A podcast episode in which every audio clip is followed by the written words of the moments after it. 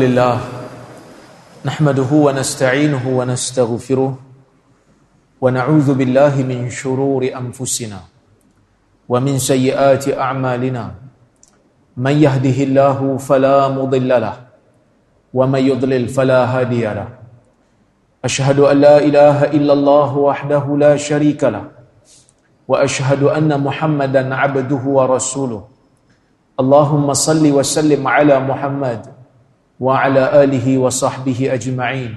Amma ba'd. Muslimin dan muslimat yang dirahmati oleh Allah Subhanahu wa taala sekalian alhamdulillah. Pada malam ini kita dapat bersama-sama berhimpun dalam masjid ini. Yang saya ingat ini kali pertama kot saya datang masjid uh, Jamik Berseri ini untuk kita bincang berkenaan dengan kepentingan mengikuti sunnah Nabi sallallahu alaihi wasallam. Tuan-tuan dan puan-puan dirahmati Allah sekalian. Apabila kita melihat di dalam Al-Quran Allah Subhanahu wa taala mewajibkan kita untuk mentaati Allah dan mentaati Rasul. Wa ati'u Allah wa ati'u Rasul. Taatlah kamu kepada Allah dan taatlah kamu kepada Rasul. Ketaatan kepada Allah dan ketaatan kepada Rasul merupakan tanggungjawab bagi setiap mukmin. Cuma apabila berlaku bid'ah di dalam masyarakat muslim munculnya golongan-golongan yang bukan ahlu sunnah wal jamaah muncul golongan khawarij muncul golongan Syiah, muncul golongan Qadariyah, muncul golongan Jabariyah. Akhirnya golongan-golongan ini membentuk aliran-aliran yang sebahagian besar daripada mereka tidak lagi memandang kepada apa yang dinamakan sebagai sunnah. Sehingga kan kalau tuan-tuan dan puan-puan tengok kepada kitab Ar-Risalah, yang dikarang oleh Al-Imam Syafi'i rahimahullah. Al-Imam Syafi'i meletakkan satu bab di dalam kitab Ar-Risalah menetapkan hujah menetapkan hujah menyatakan pelbagai dalil yang mengatakan hadis ini wajar dan wajib untuk diikuti dan dipegang seolah-olah Al-Imam Syafi'i pada zaman itu berinteraksi dengan golongan Quraniyun golongan anti hadis. Kalau orang Arab dipanggil Quraniyun golongan yang pakai Quran saja tapi kita kat Malaysia kita panggil anti hadis sebab golongan golongan Quran ni macam macam kita iktiraf dia ikut Quran sedangkan dia tak ikut Quran pun. Dia kata dia ikut Quran sebab Quran suruh pakai hadis. Bukti Quran suruh pakai hadis Allah Subhanahu wa taala sebut di dalam Al-Quran wa ma ja'alna al-qiblata allati kunta 'alaiha kan? kami tidak kami tidak jadikan kami tidak jadikan kiblat yang sebelum ini engkau pandang kepadanya wahai Muhammad. Peristiwa ini berlaku ketika mana pertukaran kiblat daripada Baitul Maqdis ke Baitullah. Allah Subhanahu wa taala bila suruh orang-orang mukmin ni pindahkan arah kiblat daripada Baitul Maqdis ke Baitullahil Haram Allah Taala kata wa ma ja'alna al-qiblata allati kunta 'alaiha kami tidak jadikan kiblat yang sebelum ini kamu memandangnya Maksudnya apa? Arahan pandang ke Baitul Maqdis tu arahan Allah. Arahan tukar pun arahan Allah. Tapi tuan-tuan cuba cari dalam Quran. Mana ayat Al-Quran yang Allah Ta'ala suruh pandang Baitul Maqdis? Tak ada. Dalam Quran tak ada ayat yang Allah Ta'ala kata kamu kena tengok Baitul Maqdis. Tak ada. Yang ada suruh tukar. Kemudian Allah Ta'ala beritahu dalam Quran yang kamu pandang Baitul Maqdis tu pun kami jadikan. Yang kamu pandang tu arahan kami. Maka para ulama seperti mana yang disebutkan oleh Syekh uh, saya lupa nama pengarang kitab tu uh, nama dia tapi nama kitab tu Hujjatus Sunnah. Dia mengatakan Syekh Abdul Khaliq dia mengatakan ini bukti daripada Allah Azza wa Jalla yang mengatakan arahan Nabi juga arahan Allah. Sebab yang mengarahkan orang-orang Islam ni untuk pandang ke Baitul Maqdis itu adalah Nabi Muhammad sallallahu alaihi wasallam. Yang mengarahkan orang Islam bila salat pada peringkat awal untuk pandang ke Baitul Maqdis Nabi. Sebab tak ada dalam Quran. Pastinya datang daripada sunnah Nabi sallallahu alaihi wasallam. Bila mana Nabi sallallahu alaihi wasallam berhijrah ke Madinah, perasaan untuk tukar arah kiblat ke Kaabah tu kuat bagi Nabi. Kerana pada peringkat awal, waktu Nabi sallallahu alaihi wasallam salat memandang ke Baitul Maqdis, waktu Nabi di Mekah tak rasa berat sangat. Sebab Baitul Maqdis tu di arah utara. Madinah pun di arah utara.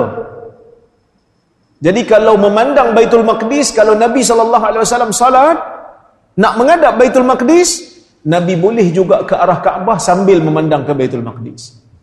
Tapi bila Nabi SAW sampai ke Madinah, Madinah tengah-tengah di antara Mekah dengan Baitul Maqdis. Nak pandang Baitul Maqdis tak boleh pandang Kaabah. Nabi kena belakangkan Kaabah. Maka perasaan itu menjadi berat bagi Nabi SAW. Jadi beban bagi Nabi SAW. Masa tu orang Yahudi pun dah bercakap. Orang-orang Qurah pun dah bercakap. Maka akhirnya Nabi SAW minta pada Allah Azza wa Jal untuk tukar kiblat. Allah Subhanahu wa taala izinkan. Maka sunnah Nabi sallallahu alaihi wasallam ini merupakan hujah dalam agama. Maka sebab itu kita digelar sebagai ahlu sunnati wal jamaah. Ahlu sunnah wal jamaah. Golongan yang berada di atas sunnah dan golongan yang berada di atas metodologi jamaah. Siapa itu jamaah? Jamaatus sahabah. Kenapa golongan ahlu sunnah wal jamaah dipanggil ahlu sunnah wal jamaah? Kerana kita berpegang di atas sunnah Nabi SAW. Ketika munculnya golongan Mu'tazilah, ketika munculnya golongan Syiah, mereka tak pakai sunnah daripada sahabat Nabi SAW. Sebab tuan-tuan tengok Syiah, dia ada kitab hadis dia sendiri yang datang daripada jalur imam-imam dia je. Daripada keturunan Ali saja. Kerana menurut mereka sahabat Nabi sallallahu alaihi wasallam ini semuanya ataupun majoriti besarnya bukan semua, majoriti besarnya telah murtad disebabkan oleh kerana mereka tidak mengiktiraf Ali bin Abi Talib sebagai khalifah yang pertama selepas daripada Nabi sallallahu alaihi wasallam. Sedangkan kekhalifahan Ali itu adalah nas daripada Allah. Ini kepercayaan dia.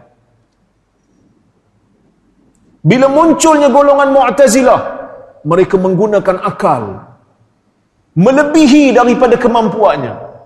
Mereka tengok mana-mana hadis, mereka kata hadis ni mustahil bagi akal. Hadis ni pelik bagi akal. Mereka tolak, mereka tolak, mereka tolak hadis. Maka muncul al-Imam Syafi'i rahimahullah Muncul al-Imam Syafi'i rahimahullah mengarang kitab Ar-Risalah. Meletakkan begitu banyak dalil daripada Al-Quran, daripada akal mengatakan manusia wajib terima hadis Nabi sallallahu alaihi wasallam. Kerana kecenderungan sebahagian daripada golongan Mu'tazilah, Mu'tazilah ni satu aliran pemikiran, aliran akidah yang terkeluar daripada ahli sunnah. Mereka banyak pakai akal. Azab kubur pun dipertolak. Kecenderungan Mu'tazilah pada masa itu seolah-olah nak kata, hadis ni tak boleh pakai. Sebab apa tak boleh pakai? Sebab hadis ni mereka kata, dia punya jalur tu tak banyak. Hadis ahad. Maka muncul satu istilah hadis ahad. Imam Syafi'i disebut khabarul khasah khabar ataupun riwayat daripada Nabi sallallahu alaihi wasallam yang datang melalui jalur-jalur perawi yang tidak ramai. Sebab hadis ni dia ada dua kategori. Satu kategori ramai yang bawa. Yang ni kita panggil mutawatir. Satu lagi kategori dipanggil khabar ahad. Khabar ahad ni yang bawa tu tak ramai. Ulama hadis menerima kedua-duanya.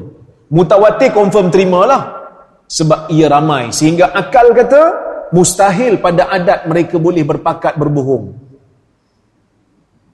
Kan? Macam kita lah hari ni yang yang tak mengaji ilmu hadis mendalam pun kita nak pakai juga khabar konsep berita mutawatir ni contohnya tuan-tuan kalau orang tanya siapa presiden Amerika Syarikat? Tuan-tuan jawab siapa ha? Tak kenal? Joe Biden eh? Betul Joe Biden? Betul kan? Bila orang tanya tuan-tuan yakin ke? Dah pergi cek, dah pergi cek ke dekat White House? Taklah ustaz, jauh tu. Kan, saya tak pernah pergi. Jauh. Sebab US ni memang satu negara yang besar lah. Time zone dia pun ada berapa? Ada lima, tak silap. Time zone dia. Dia punya waktu beza-beza. Besar negara dia. Kalau sampai dekat satu negeri belum tentu boleh pergi ke satu negeri yang lain. Dia macam benua lah US ni. Kita apatah lagi jauh benua lain. Tapi kalau orang tanya awak yakin ke? Yakin lah. Pasal apa? Ramai yang cakap. Takkan dia pakat nak bohong kot. Betul lah tu. Walaupun kita tak pernah nampak dengan mata kita sendiri tapi kita yakin percaya sebab beritanya dibawa oleh ramai orang yang kita kata mustahil. Mereka ni pada adat mustahil. Mereka berpakat untuk berbohong. Tak ada kepentingan pun untuk bohong. Dia ada satu lagi kategori yang dibawa oleh orang yang sedikit. Berita yang sampai kat kita satu dua orang bawa. Adakah kita otomatik tolak? Tuan-tuan, dalam hidup kita banyak benda yang kita yang kita bergantung kepada khabar-khabar ataupun berita-berita yang tak dibawa oleh ramai orang pun.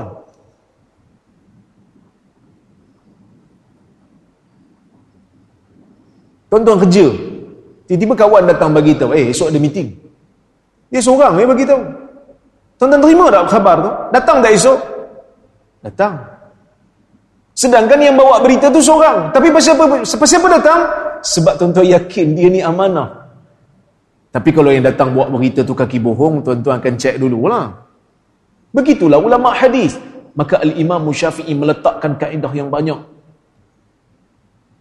Kan bahkan di dalam Al-Quran Allah Subhanahu wa taala suruh kita pakai penyaksian dua orang saksi selain daripada bab hudud lah. Dua orang saksi. Dua orang saksi ni kan berita. Saksi ni bawa berita dua orang. Dua orang belum sampai tahap mutawatir lagi. Maka kaedah penghujahan Imam Syafi'i itu sangat cemerlang. Sehingga Al-Imam Syafi'i digelar sebagai Nasirus Sunnah. Pembela As-Sunnah.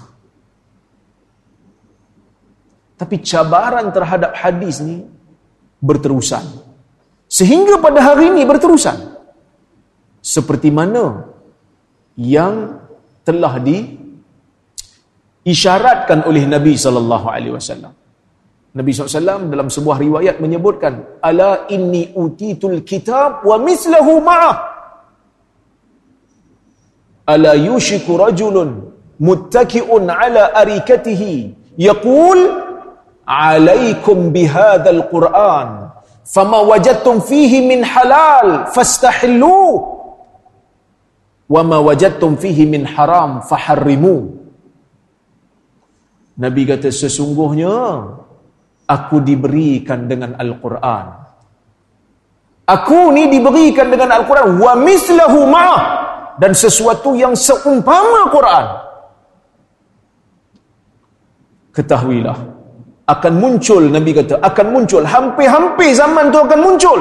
Seorang lelaki muttaki'un ala arikati duduk bersandar dekat tempat duduk dia.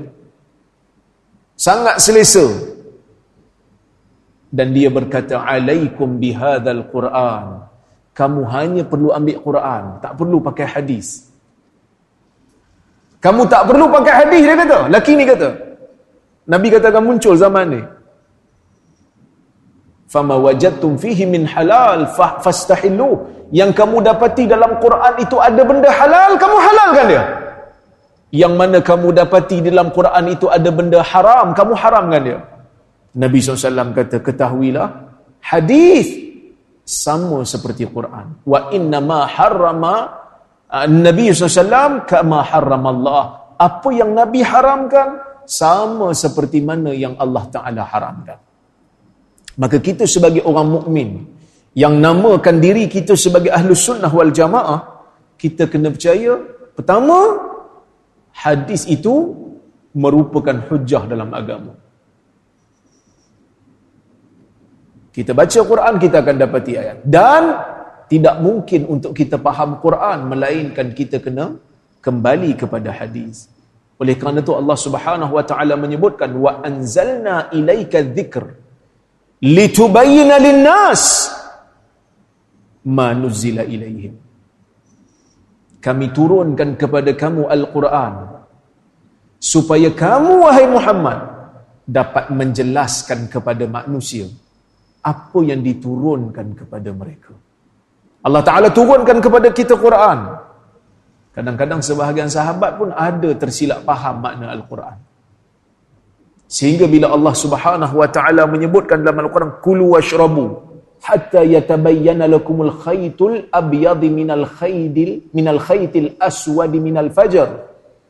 Makanlah dan minumlah sehingga jelas terhadap kamu benang putih daripada benang hitam daripada fajar. Ada seorang sahabat Nabi sallallahu alaihi wasallam bila dengar ayat ni dia ambil benang hitam dan benang putih. Dia duduk makan. Esok nak puasa, sahur makan. Duduk tengok benang putih dengan benang hitam. Selagi mana tak nampak beza, dia makan.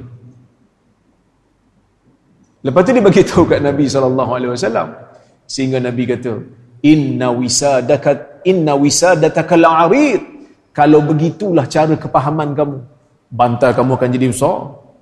Sebab yang dimaksudkan oleh Allah Azza wa Jalla di dalam ayat itu ialah bayadun nahar wa sawadul lain ataupun bayadul fajar cahaya fajar yang terbit daripada kegelapan malam maka cahaya fajar tu dia muncul macam benang putih Sedangkan malam itu seperti benang yang hitam ataupun tali yang hitam.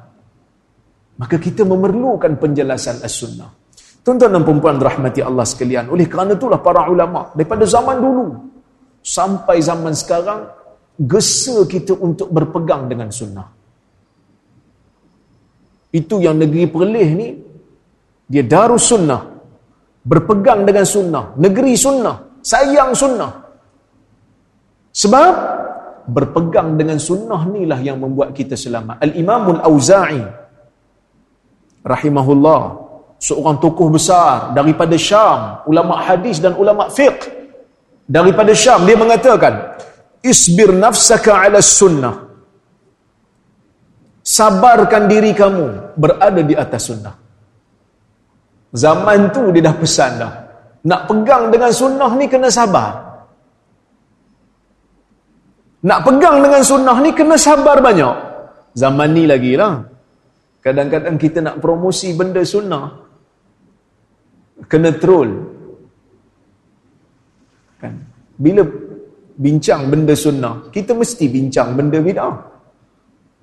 Bila bincang iman, mesti bincang kufur. Bila bincang tauhid, mesti bincang syirik. Kan Islam macam tu kan? Ada ma'ruf, ada mungkar al-amru bil ma'ruf wan nahyu 'anil munkar. Ada positif dan ada negatif. Huzaifah pun kata, "Kana an-nas yas'aluna Rasulullah SAW 'anil khair wa kuntu as'aluhu 'anil syarr makhafata ay yudrikani." Huzaifah kata, manusia banyak tanya pasal kebaikan, aku tanya Nabi pasal keburukan. Kerana aku bimbang keburukan tu akan datang menimpa aku dalam keadaan aku tak tahu dia tu kejahatan. Aku tak tahu benda tu buruk. Jadi orang Islam dia bukan hanya perlu tahu, bukan hanya perlu ambil tahu tentang iman. Dia kena tahu apa yang boleh membatalkan iman. Dia bukan hanya perlu solat, dia juga kena tahu apa benda yang membatalkan solat. Kan kita belajar dalam fiqah, ni rukun salat, ni syarat salat, ni syarat sah, ni syarat wajib, ni rukun-rukun. Last dia akan belajar perkara yang membatalkan salat. Sebab kita tak nak salat kita batal dalam keadaan kita tak sedar. Tengok orang tu solat lama kan. Bacaan pun sedap. Kita kata Masya Allah, bacaan bagus. Rakaat terawih pun banyak buat. Dia kata Alhamdulillah. Sedap tu pun belum ambil uduk lagi. Kalau ambil uduk lagi sedap. Dia tak tahu sebenarnya solat dia tak sah. Maka sebab itu Islam diseimbangkan.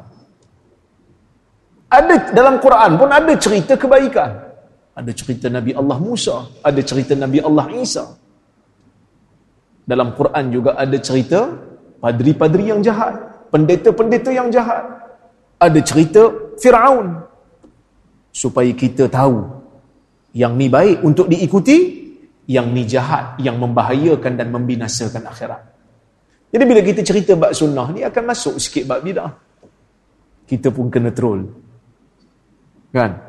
Kena kutuk, kena sindir. Dia kata ustaz mikrofon ni bidah ustaz. Memanglah mikrofon ni bidah, bidah hasanah, bidah dalam urusan dunia.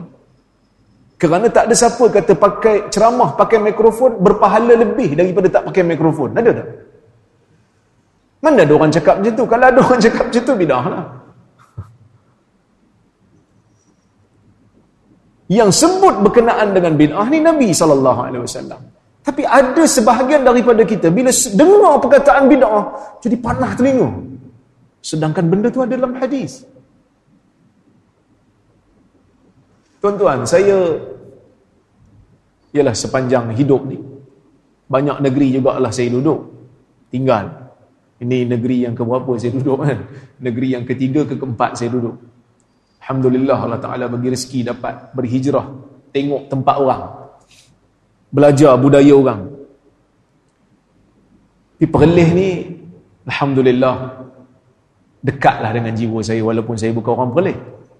Saya orang perak. Cuma saya melihat sebahagian, kecenderungan sebahagian daripada otoriti agama ataupun orang-orang yang mempunyai jawatan dalam agama ni kadang-kadang ada kecenderungan nak menjelaskan kepada masyarakat berkenaan dengan bid'ah hasanah lebih daripada kecenderungan dia nak memperkenalkan orang kepada sunnah.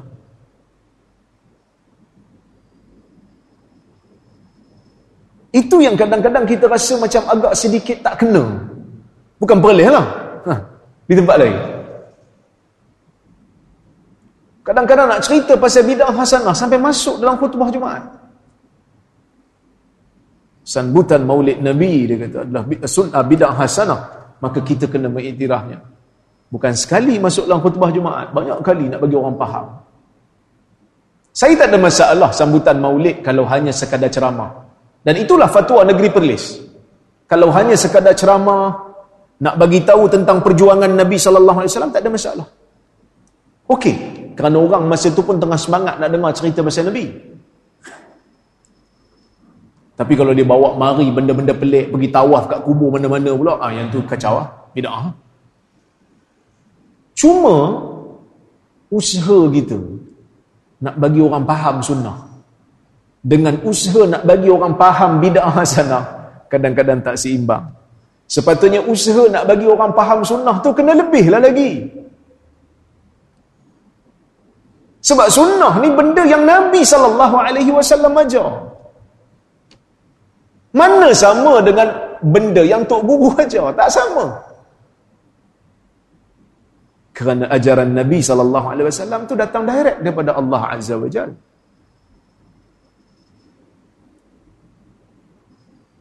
Ada seorang hamba Allah datang mari jumpa dia kata kat saya. Dia kata ustaz saya ni baru jadi pengurusi masjid. Kita ubah ustaz malam Jumaat di surah Kahfi Ini zaman dulu lah. Sekarang Alhamdulillah banyak agak masjid dah baca surah Kahfi. Ini usaha ustaz-ustaz kita lah. Tapi jenuh lah juga kena kutuk sebelum tu kan.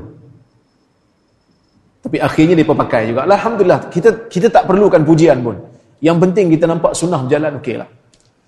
Jadi bila dia kata kita nak buat perubahan, kita panggil ustaz kuliah cerita pasal sunnah baca surah Kahfi malam Jumaat. Jumaat pakat dengar ni. Dia bukan di perlih, di luar. Lepas tu dia baru tukar. Sebelum dia nak tukar tu, daripada Yasin kepada Kahfi, sebelum nak tukar tu dia bagi penjelasan dulu. Maksud dia ikut step by step lah. Dia bukannya dia tukar terus orang tak faham, orang pening. Tak, dia bagi dulu. Dia bagi faham dulu, mari kuliah dulu, baca hadis. Orang dah faham dan baru dia buat. Dia kata kita nak buat perubahan Ustaz ke arah sunnah. Lah kali dia diubah jawatan. Hilang jawatan tu. Ada benda. Maka sebab itu bila kita nak berada di atas sunnah Al-Imam Al-Imam Al-Auza'i kata kita kena banyak sabar. Kerana orang yang tak suka kepada sunnah ni Ramai Tak sikit lah Ramai kan? Jadi benda tu kita kena sabar kata dia Waqif haithu waqafal qawm? Di mana kaum berhenti? Maksud di mana manusia berhenti Kamu berhentilah. Ya. Waqul bima qalu. Dan kamu sebut seperti mana yang mereka sebut? Orang yang berpegang dengan sunnah. Itu golongan salafus salih Yang dipanggil sebagai al-jamaah. Maka dia kata wasluk sabila salafika as-salih. Maka rentasilah laluan yang dilalui oleh golongan salafus salih. Ini disebutkan oleh al-Imam Al-Auza'i. Al-Imam Ibn Hibban, pengarang kitab At-Taqasim wal Anwa' ataupun lebih dikenali dengan Sahih Ibn Hibban. Dia kata apa? Wa inna min luzumi sunnah wa inna min luzumi sunnah tamam as-salama wa jima' al-karama man lazimaha asim wa man khalafaha nadim dia kata di antara di antara perkara yang melazimi sunnah itu akan membawa kepada keselamatan yang sempurna dan kemuliaan yang penuh dan sesiapa yang memaksa dirinya melazimi sunnah dia akan terselamat. Dan sesiapa yang menyalahi sunnah, dia akan nadim, dia akan apa? Dia akan kecewa, dia akan menyesal. Jadi tuan-tuan, kehidupan kita ni tak panjang. Hidup kita ni tak panjang, hidup kita sekejap. Ibadat kita pun terhad. Carilah sunnah. Lakukanlah benda sunnah.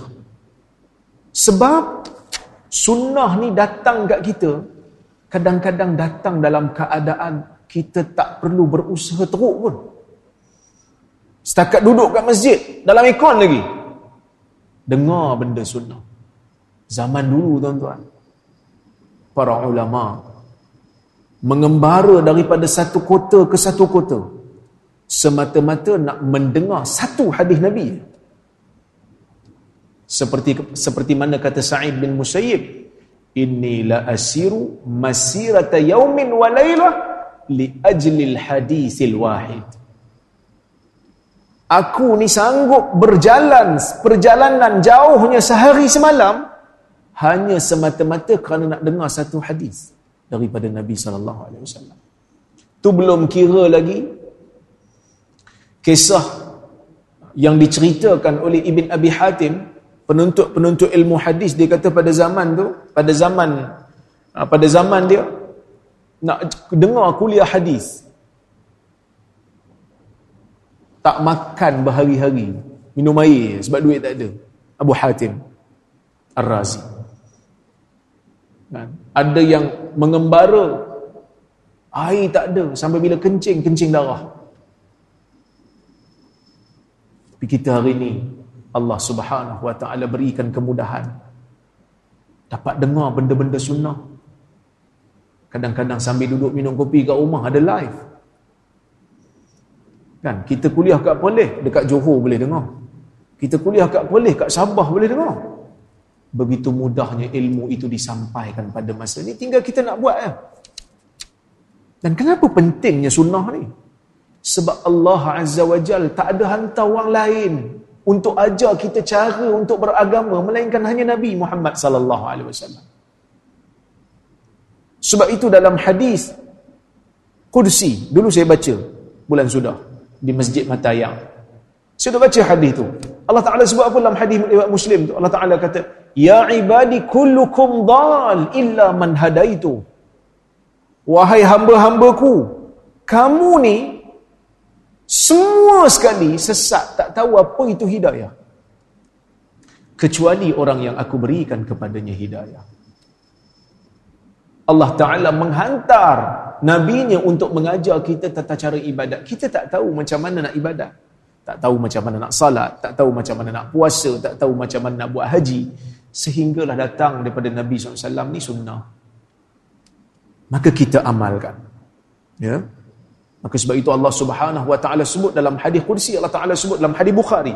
Allah Taala kata, "Wa ma taqarraba 'abdi wa ma taqarraba ilayya 'abdi bi syai'in ahabba ilayhi ahabba ilayya mimma aftaratu 'alayhi mimma aftaratuhu 'alayhi tidak ada seorang hamba pun yang apabila dia menghampirkan dirinya kepadaku yang aku lebih suka melainkan dia lakukan apa yang aku fardukan ke atas dia wala yazalu abdi yataqarrabu ilayya bin nawafil hatta uhibbahu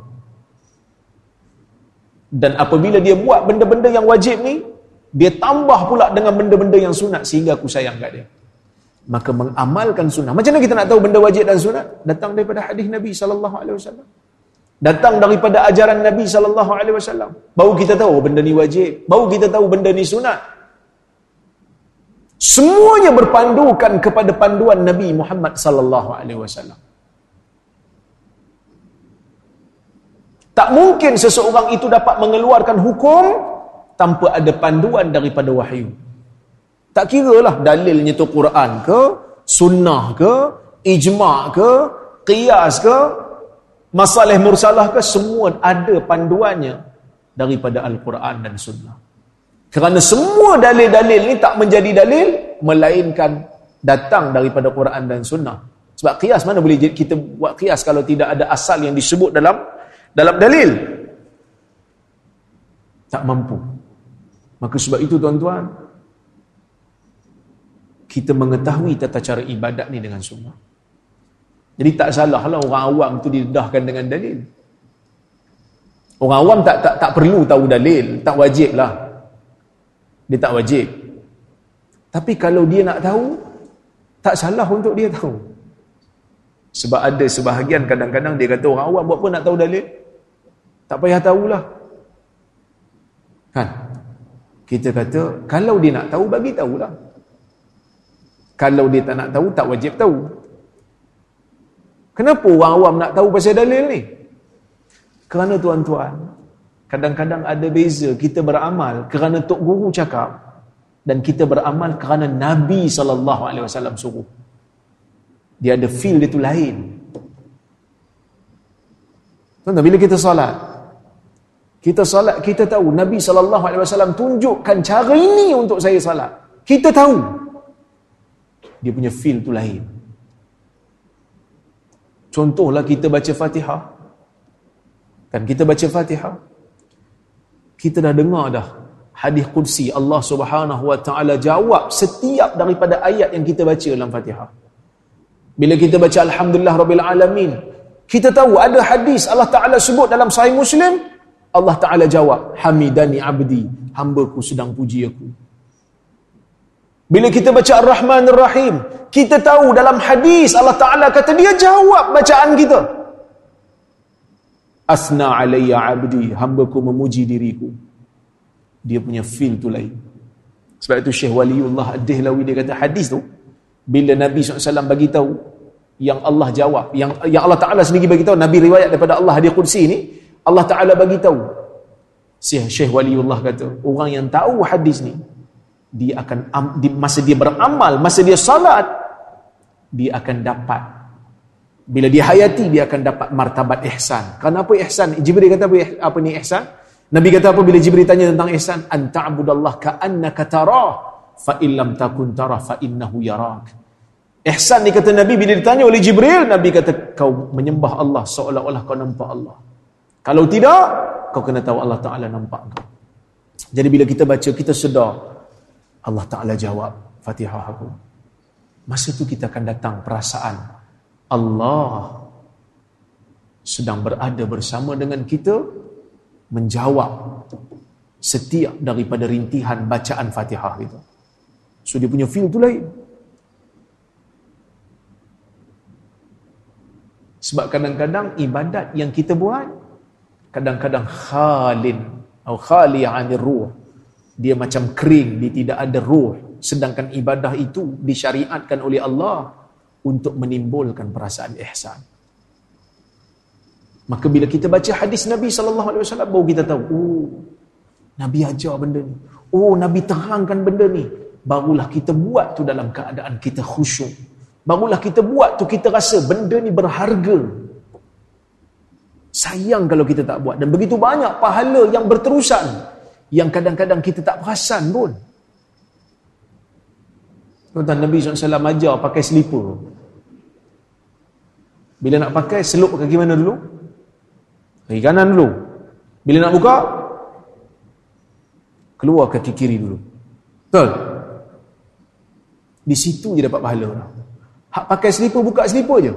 Kita tahu benda sunnah. Alhamdulillah kita memperoleh pahala. Bukan bukan susah. Benda-benda yang mudah. Kita dok cari kadang-kadang benda yang susah-susah. Tapi sunnah-sunnah yang mudah ni kadang-kadang kita terlepas. Kerana kita jauh daripada hadis Nabi sallallahu alaihi wasallam. So, sebab tu kita kena kita kena perbanyakkan kuliah-kuliah hadis. Kuliah Quran pun kena lah juga tafsir. Tapi kuliah-kuliah hadis menceritakan tentang amalan-amalan sunnah. Dan saya ada satu buku saya tulis 40 amalan mudah menurut sunnah. Tapi buku tu dah habis dah cetakan dia tu.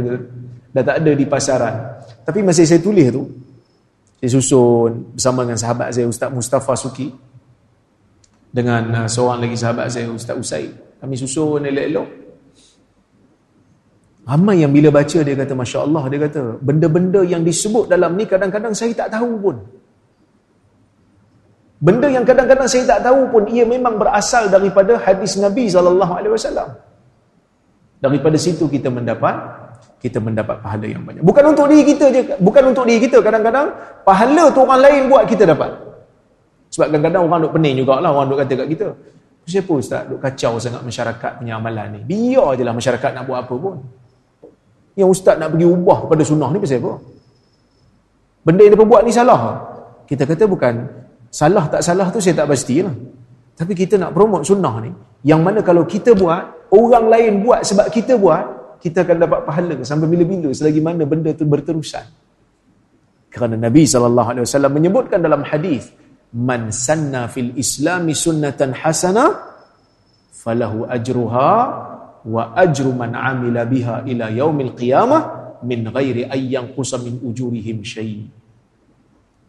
Sesiapa yang menunjukkan satu jalan yang baik, satu sunnah yang baik, sunnah tu dah mati, dia hidupkan. Sunnah tu dah mati dah, dia hidupkan. Dia akan dapat pahala. Kerana dia menghidupkannya, dia buat dan dia juga akan dapat pahala kerana orang lain tiru dia. Sebab itu Nabi SAW sebut dalam hadis, Nabi kata la ayyahdiyallahu bika rajulan khairul laka min an takuna laka humrun na'am. Kalau Allah memberikan hidayah kepada seorang lelaki melalui perantaraan kamu, kamu yang ajar dia. Lebih baik, itu lebih baik untuk kamu daripada kamu dapat unta merah. Dua tiga hari ni, saya punya Facebook dihujani dengan message. Minta maaf. Dia minta maaf kat saya. Dia kata, Ustaz, uh, Ustaz saya minta maaf. Ustaz, saya macam-macam kata kat Ustaz, saya minta maaf. Tuan-tuan, bila orang datang minta maaf kat kita, saya bagi tips lah. Jangan tanya, ha, minta maaf siapa? Jangan tanya. Boleh tanya, tapi tak perlu lah tanya. Sebab kalau dia cakap, dia sakit hati. Sekarang kalau ditafsirkan, dia perincikan, saya duk kata macam ni, kau Ustaz, saya duk kata macam ni, saya duk buat benda ni, kita sakit hati. Sedangkan sebelum ni kita tak tahu pun. Kan? Dia datang dan minta maaf kat saya, dia kata, saya macam ni, saya, saya duk kata kau Ustaz, saya tak tanya, kata apa? Saya tak tanya. Saya kata, saya maafkan, doakan saya terus kekal berada di atas cinta sunnah. Walaupun kadang-kadang amalan kita ni taklah sebaik mana, tapi cinta pada sunnah akan menjadikan kita tetap mengajar, mengajar dan beramal selagi mana kita mampu. Dan kita juga mengharapkan dia juga akhirnya akan faham kita. Kita bukan nak kacau masyarakat. Tapi kita nak memberikan perkara yang lebih bernilai dan berharga daripada amalan yang mereka lakukan tanpa ada asalnya daripada syarak. Iaitulah yang datang daripada Nabi sallallahu alaihi wasallam. Dan hari ini orang dok bincang pasal nak bersatu, nak bersatu. Tuan-tuan, nak bersatu ni susah. Bersatu pun dah jadi berdua.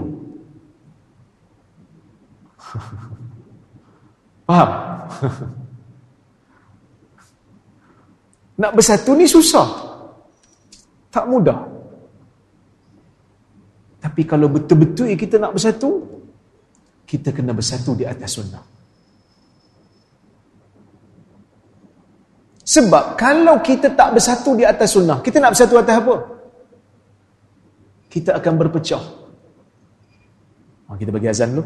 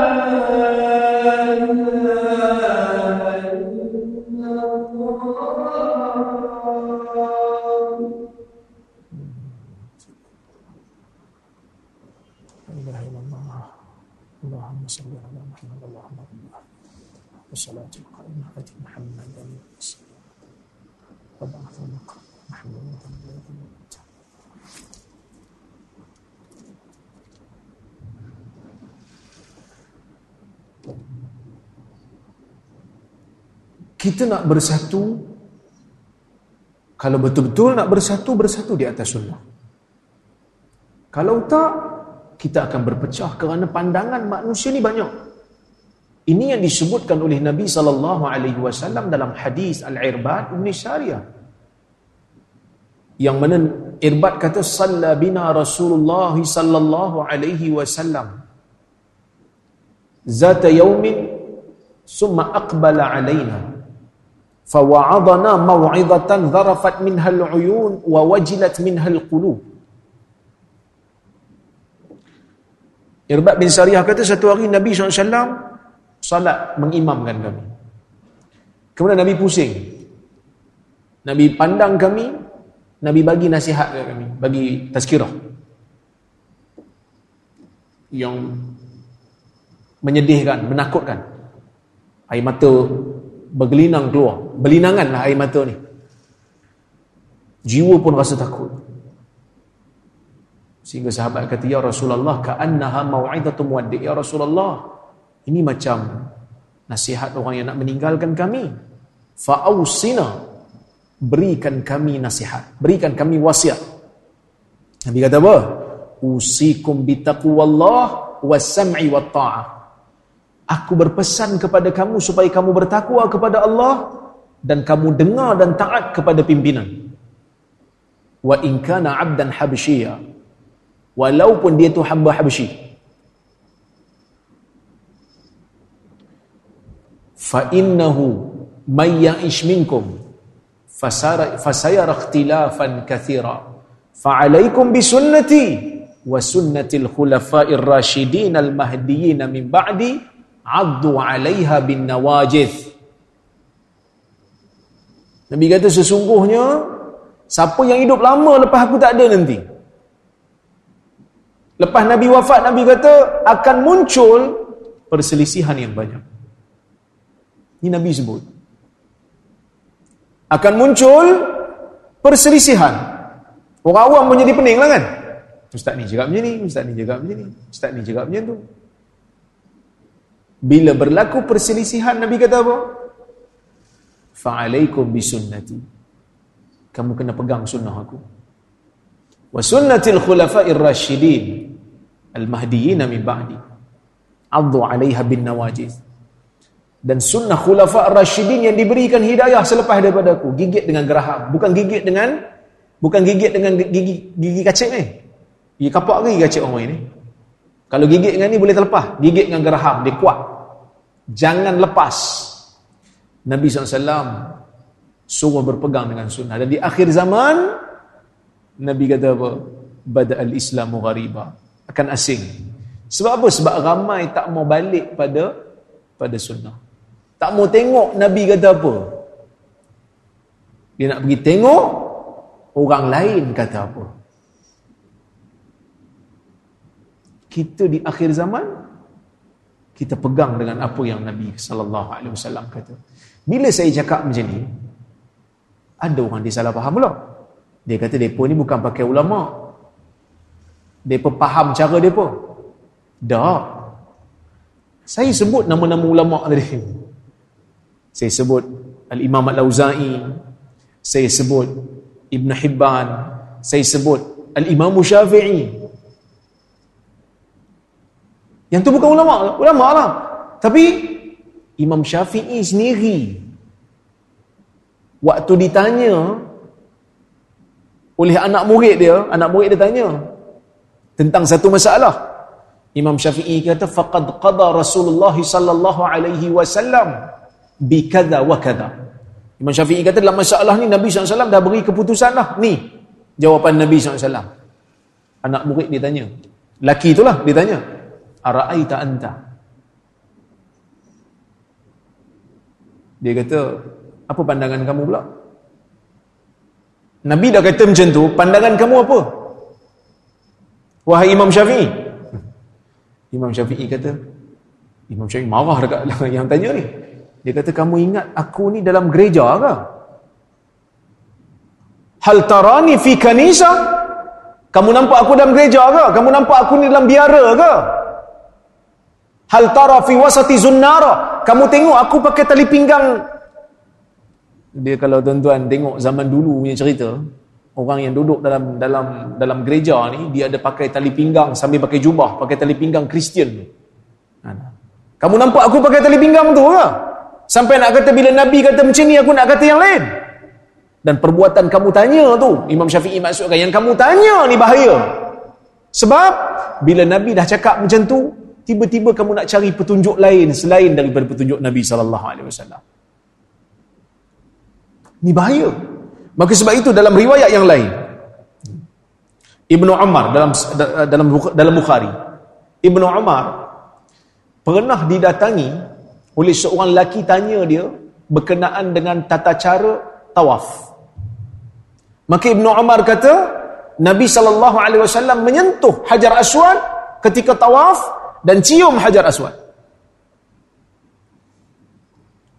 Laki yang tanya ni bila Ibnu Umar kata macam tu, dia tanya, dia kata Qultu ara'aita in zuhimtu? Ara'aita in hulibtu? Dia kata wahai Ibnu Umar apa pandangan kamu? Kalau waktu aku nak cium atau nak sentuh Hajar Aswad tu terlalu ramai orang sampai aku tak boleh ataupun hulibtu orang lain duk pergi dulu sampai aku tak boleh nak buat apa aku tak ada kuasa lah aku tak ada kekuatan nak pergi cium Hajar Aswad Ibnu Umar kata apa? Dia kata, "Ij'al ara'aita bil Yaman, ra'aitu Rasulullah sallallahu alaihi wasallam yastalimuhu wa yuqabbiluhu." Ibnu Umar kata, pandangan-pandangan pandangan-pandangan ni pergi tinggal kat Yaman. Yang aku nampak Nabi sallallahu alaihi wasallam buat benda ni. Yang aku nampak Nabi sentuh dan Nabi cium. Kalau mampu buat. Maksudnya apa? Janganlah tanya macam-macam. Kita kadang-kadang kita bila kita nak buat nak promote benda sunnah ni tanya macam-macam. Dia kata kalau orang marah saya macam mana ustaz? Kalau orang pulau kan saya macam mana ustaz? dia banyak dia punya dia punya alasan. Ibnu Umar kata, "Ij'al ara'aita bil Yaman." Orang ni yang tanya ni orang Yaman.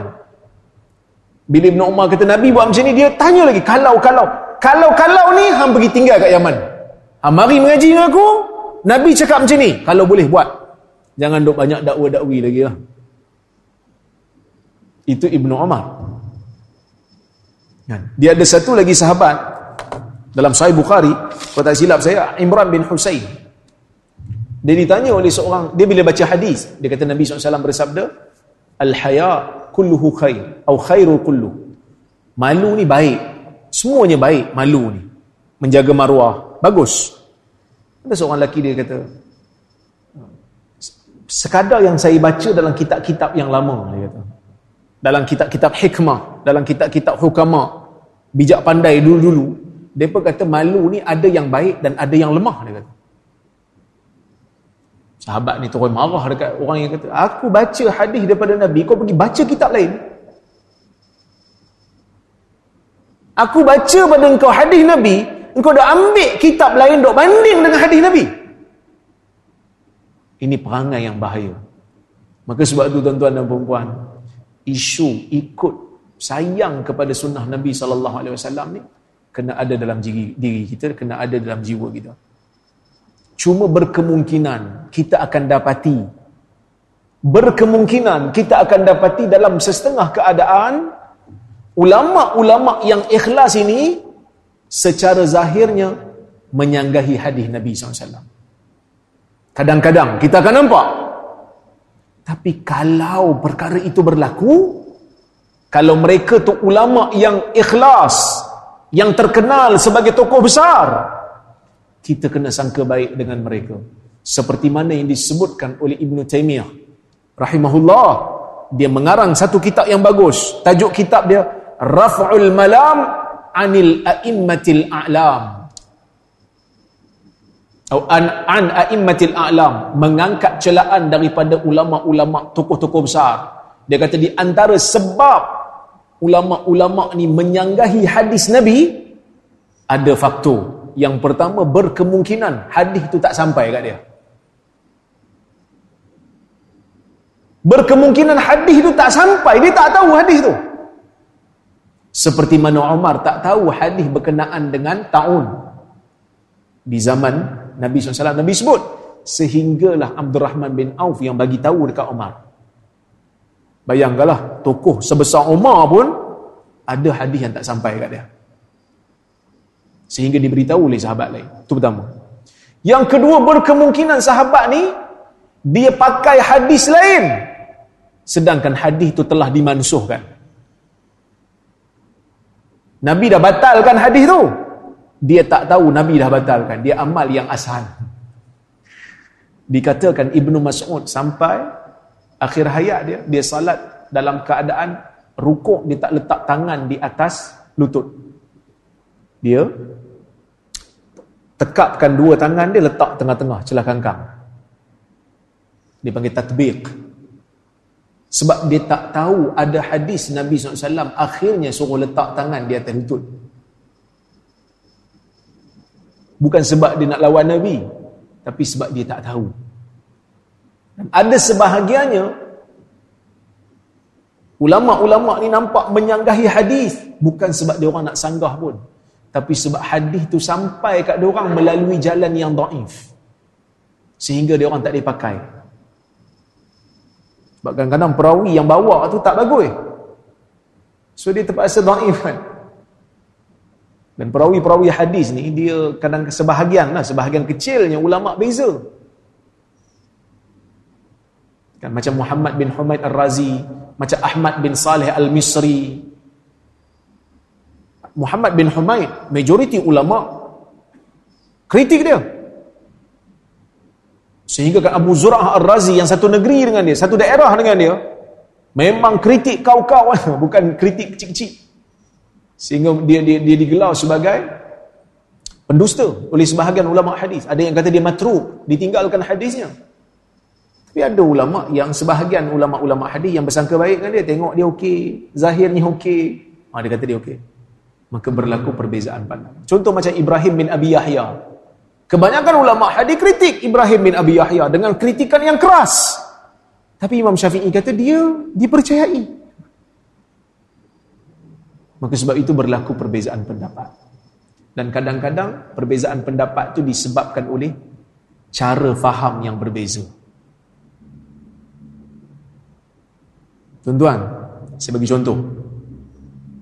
Dalam hadis, satu hadis dalam Sahih Muslim, Aisyah kata Nabi SAW, kalau salat, Nabi duduk di rakaat yang kedua, Nabi akan duduk iftirash. Dalam satu lagi hadis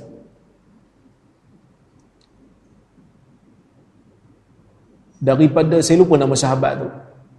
Abu Hamid As-Sa'idi aku tak silap. Saya lupa nama sahabat tu. Tapi dia kata Nabi SAW bila duduk tasyahud awal dia akan iftirash. Bila duduk tasyahud akhir dia akan tawarruk. Tahu tawarruk? Tawarruk tu bila kita duduk atas pinggul kiri gitu. Tuan-tuan faham tak? Kalau solat empat rakaat, tasyahud awal kena sunat lah, sunat iftirash. Tasyahud akhir sunat tawarruk. Aisyah kata Nabi SAW kalau duduk pada rakaat kedua dia akan iftirash. Kalau solat subuh, dua rakaat. Ada tasyahud awal tak? Tak ada. Nak iftirash kan nak tawarruk?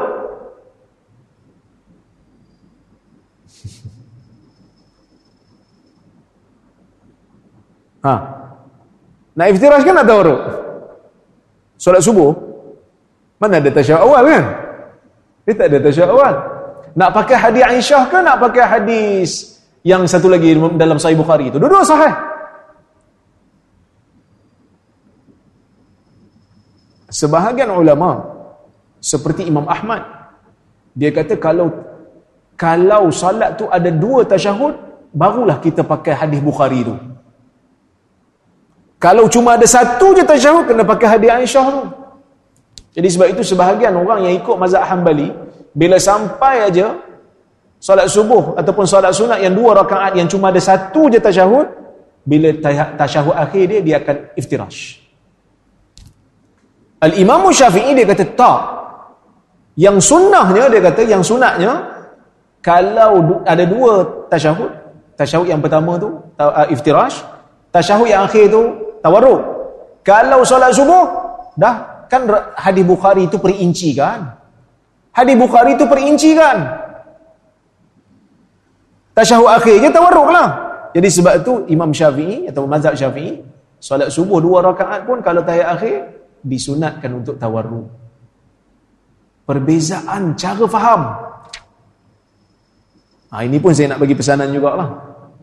Kepada kawan-kawan yang semangat nak sunnah ni kena faham juga. Bila kita mengaji dalam ilmu agama sunnah ni bukan semua benda antara uh, antara kata iman dan kufur. Kerana kadang-kadang ada sesat dan bukan sesat. Sebab bukan semua sesat tu kafir ada yang sunnah dan bid'ah ada juga rajih dan marjuh maksudnya bukan semua bab ni sunnah ni tak sunnah ni sunnah ni bid'ah bukan semua ada bab yang ni rajih, yang ni marjuh. Maksud, yang ni tepat, yang ni kurang tepat. Tapi dua-dua ni understanding dia daripada dalil, daripada hadis. Sebab saya risau kadang-kadang ada orang kata, dia tu tak sunnah. Maksud apa? Solat subuh pun tawarruk, sunnah apa? Tak, ini masalah khilaf. Yang muktabar, yang kedua-dua pandangan ni datang daripada daripada hadis. Dia bukan sunnah dan bid'ah ni. Dia rajih dan marjuh. Sebab ada pandangan ketiga juga, dia kata dua-dua boleh. Sebab dua-dua tu datang daripada Nabi SAW. Nampak? Ada pandangan yang berbeza-beza ni disebabkan apa? Disebabkan cara faham yang berbeza. Dan ada juga disebabkan oleh kerana dua dalil yang bercanggah. Cara ulama' nak selesaikan berbeza. Maka sebab itu berlakunya percanggahan pandangan dalam keadaan ah, dalam kalangan ulama'. Ada hadis Nabi SAW larang bila nak buang air, pandang kiblat, belakangkan kiblat. Tak boleh. Tiba-tiba Ibnu Omar kata, aku naik rumah Hafsah, aku nampak Nabi SAW sedang buang air menghadap Baitul Maqdis membelakangkan Kaabah. Perkataan Nabi tak bagi, perbuatan Nabi tunjuk boleh pula. Maka ulama berbeza. Ini macam mana ni? Macam mana nak selesaikan ni? Sebahagian kata, yang Nabi buat tu, yang Nabi buat dengan Nabi cakap tak sama kan? Nabi cakap dengan Nabi buat, mana lagi jelas?